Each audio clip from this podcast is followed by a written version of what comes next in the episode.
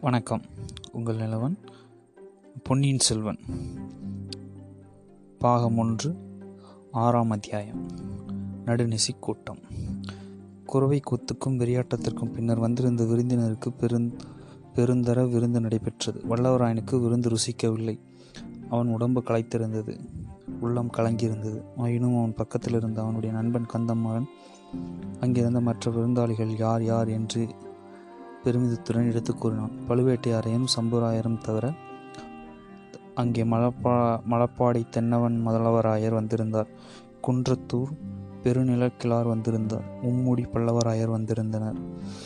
தாந்துங்கி கலிங்கராயர் வணங்காமுடி முனையராயர் தேவ சேனாதிபதி பூவராயர் அஞ்சாத சிங்கம் முத்தராயர் இரட்டைக்குடை ராஜாளியார் கொல்லிமலை பெருநில வேலோ வேளாளர் முதலியவனை இன்னனார் என்று கந்தவனாக தன் நண்பனுடைய காதோடு சொல்லி பிறர் அறியாதபடி சுட்டிக்காட்டி தெரியப்படுத்தினான்.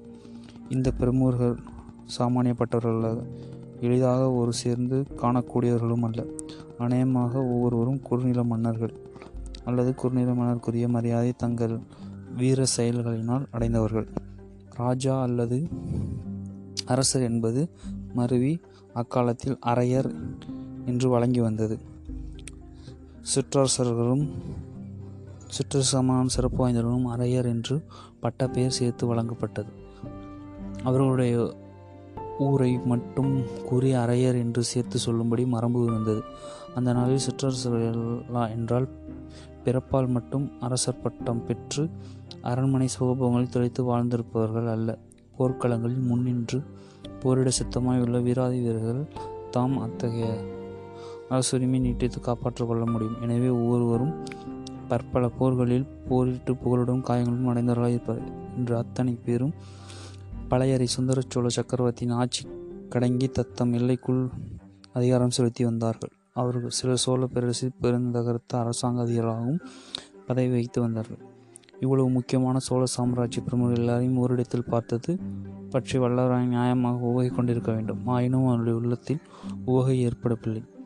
இவ்வளவு பேரும் எதற்காக இங்கே கூடியிருக்கிறார்கள் என்று அவனுக்கு அடிக்கடி தோன்றியது. ஏதேதோ தெளிவில்லாத ஐயங்கள் அவன் உள்ளத்தில் தோன்றி இழைந்தன மனதில் இத்தகைய குழப்பத்துடனே வல்லவராயன் தனக்கென்று கந்தமரான் சித்தப்படுத்தி கொடுத்திருந்த தனி இடத்தில் படுக்கச் சென்றான். விருந்தினர் பல வந்திருந்தபடியால் வல்லவராயனோடு அம் அம்பெரும் மாளிகை மேல்மாடத்தில் ஒரு மூலையில் இந்த திறந்த மண்டபமே படுப்பதற்கு கிடைத்தது. நீ மிகவும் களைத்திருப்பாய். ஆகையினால் நிம்மதியாக படுத்து தூங்கு. மற்ற விருந்தாளிகளை கவனித்துவிட்டு நான் உன் பக்கம் வந்து படுத்துக்கொள்கிறேன் என்று கந்தமாறன் சொல்லிவிட்டு போனான். படுத்தவுடனே வந்தியத்தேவனுடைய கண்கள் சுழற்றி கொண்டு வந்தது. மிக விரைவில் நித்ராதேவி அவனை ஆட்கொண்டாள். ஆனாலும் என்ன பயன்? மனம் என்பது ஒன்று இருக்கிறதே. அதை நித்ராதேவினால் கூட கட்டுக்குள் வைக்க முடியவில்லை. உடல் அசைவற்று கிடந்தாலும் கண்கள் மூடியிருந்தாலும் மனதின் ஆழத்தில் படைந்து கிடக்கும் எண்ணங்கள் கனவாக பரிமணிக்கின்றன. பொருளில்லாத அறிவுக்கு பொருத்தமில்லாத பற்பல் நிகழ்ச்சிகளும் அனுபவங்களும் அந்த கனவுலோகத்தில் ஏற்படுகின்றன. எங்கேயோ வெறுது வெகு தூரத்தில் ஒரு நல்ல நரி ஊழியிடும் சத்தம் கேட்டது. ஒரு நரி பத்து நரியாகி நூறு நரியாகி ஏகமாக ஊழியிட்டன. ஊழையிட்டு கொண்டே வந்தியத்தேவனை நெருங்கி நெருங்கி வந்தன. காரிருள் அந்த நரிகளின் கண்கள் சிறு சிறிய நெருப்புத்தனல்களாய் போல் சுழிக்கும் கண்டு அவனை அணுகி வந்தன. மறுபக்கம் திரும்பி ஓடி தப்பிக்கலாம் என்று வந்தியத்தேவன் பார்த்தான். அவன் பாய்ந்து மறுதிசையில் பத்து நூறு ஆயிரம் நாய்கள் ஒரே மந்தையாக குறைத்து கொண்டு பாய்ந்து ஓடி வந்தன.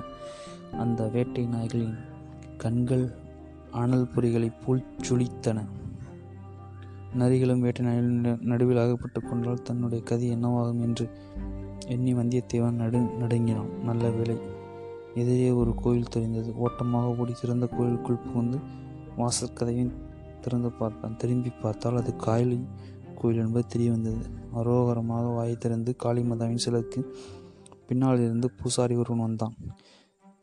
அவன் கையில் பயங்கரமான வெட்டறிவாள் இருந்தது. வந்தாயா? வா என்று சொல்லிக்கொண்டு பூசாரி அருகில் நெருங்கி நெருங்கி வந்தான்.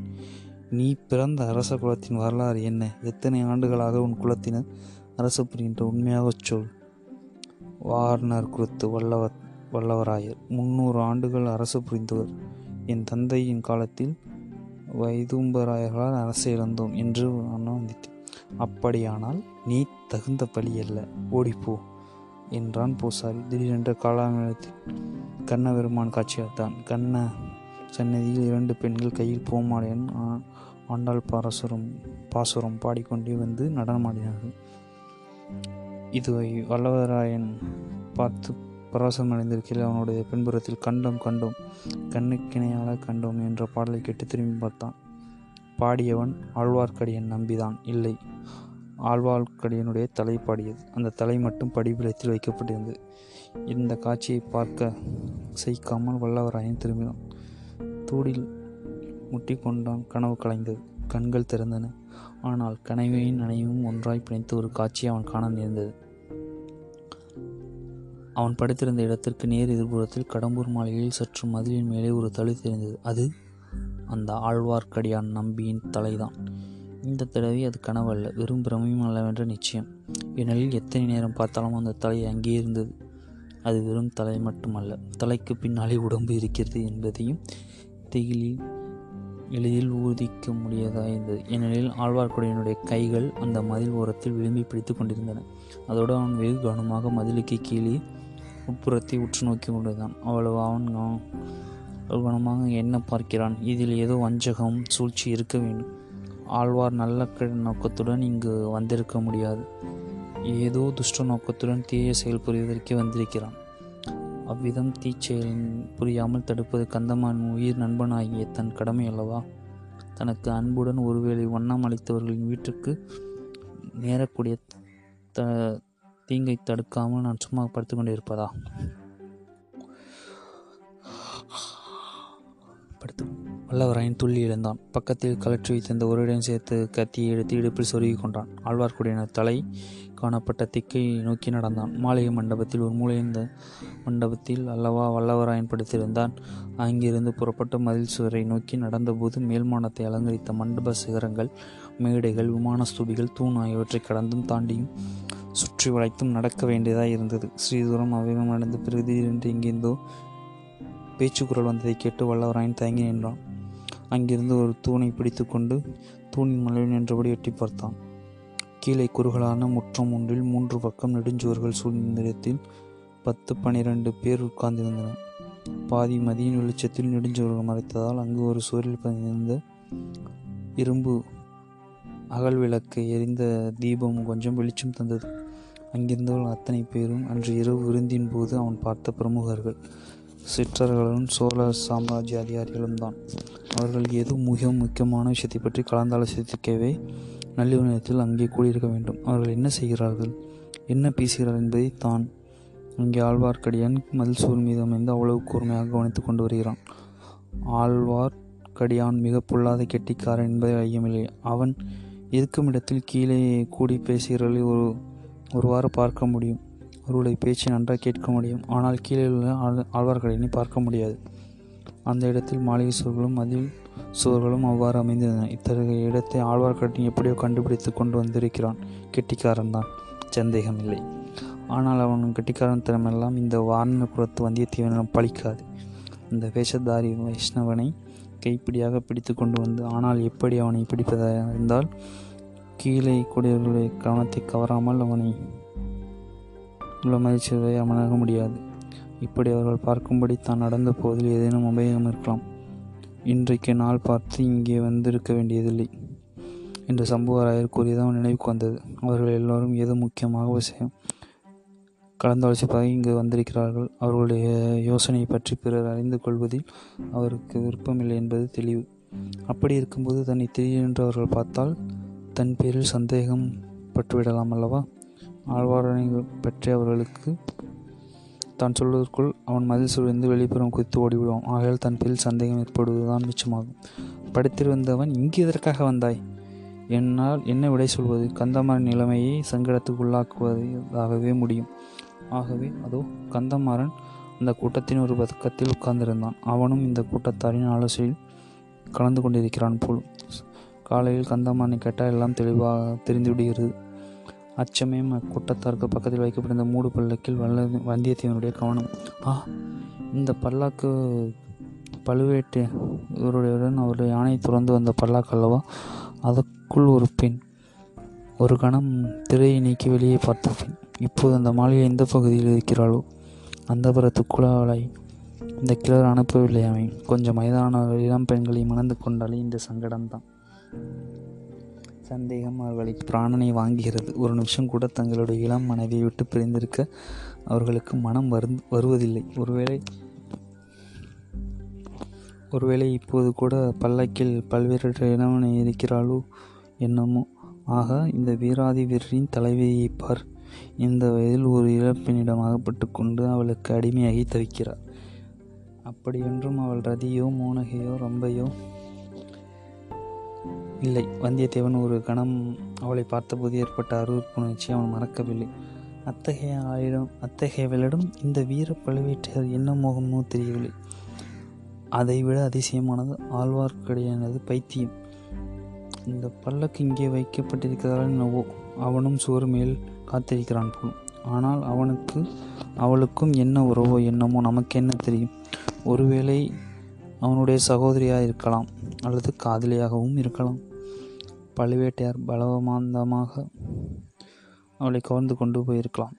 அவ்வாறு அவர் செய்யக்கூடியவர் தான் அதனால் அவளை பார்த்து பேச ஒரு சந்தர்ப்பத்தை ஆழ்வார்க்கடியான் எதிர்பார்த்து இப்படியெல்லாம் அழைகிறான் போலும். இதை பற்றி நமக்கு என்ன வந்தது? பேசாமல் போய் படுத்து தூங்கலாம். இப்படி அந்த இளைஞன் முடிவு செய்த சமயத்தில் கீழே நடந்த பேச்சில் தன்னுடைய பேர் கேட்டான். உடனே கூர்ந்து கண்ணுக்கு திரும்பினான் உம்முடைய குமாரனுடைய சிநேகிதன் என்று ஒரு பிள்ளை வந்திருக்கிறானே அவன் இங்கே படுத்திருக்கிறான். நம்முடைய பேச்சு எதுவும் அவனுடைய காதில் விழுந்து விடக்கூடாது அவன் வடதிசை மாதாண்ட நாயகன் கீழ் பணி செய்யும் ஆள் என்பது நிறைவேறிக்க வேண்டும். நம்முடைய திட் திட்டம் உறுதிப்பட்டு நிறைவேறும் காலம் வருவதற்குள் வேறு யாருக்கும் இதை பற்றி தெரியக்கூடாது.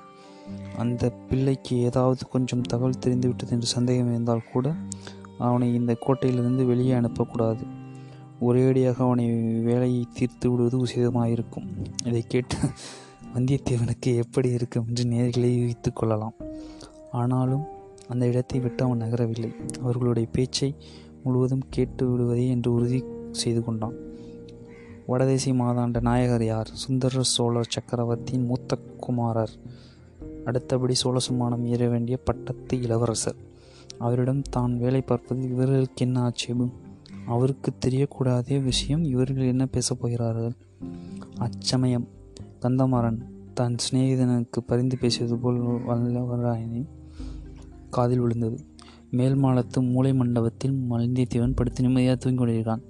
இந்த கூட்டத்தின் பேச்சு அவன் காதில் விழப்போவதில்லை. தனக்கு சம்பந்தமில்லாத காரியத்தில் அவன் தலையிடுகிறனும் அல்ல. அப்படியே அவன் ஏதாவது தெரிந்து கொண்டாலும் அதனால் உங்கள் யோசனைக்கு ஒன்றும் நேராது. அதற்கு நான் பொறுப்பு. உனக்கு அவனிடம் அவ்வளவு நம்பிக்கை இருப்பது குறித்து எனக்கு மகிழ்ச்சி தான் ஆனால் எங்களில் யாருக்கும் அவனின் அவனை முன்பின் தெரியாது. ஆகையினால் எச்சரிக்கை செய்தோம். நாம் இப்போது பேசப்போகிறது ஒரு பெரிய சாம்ராஜ்யின் உரியை பற்றிய விஷயம். அஜாக்கிரதை காரணமாக ஒரு வார்த்தை வெளியே போனாலும் அதனால் பயங்கர விபரீதங்கள் ஏற்படலாம். இது உங்களுக்கு எல்லோருக்கும் நினைவிருக்க வேண்டும் என்றார் பழவேட்டையார். சுபம். அதாவது ஆறாவது தியம் முடிஞ்சிட்ருக்கு. இதில் சொன்னது எல்லாமே புக்கில் போட்டிருக்கதா அப்படியே படித்தது தான். ஜஸ்ட்டு ரீட் பண்ண மட்டும்தான். நெக்ஸ்ட்டு எபிசோடு அடுத்தது போடுற வரைக்கும். தேங்க்யூ ஆல் இப்படிக்கு நிலவன்.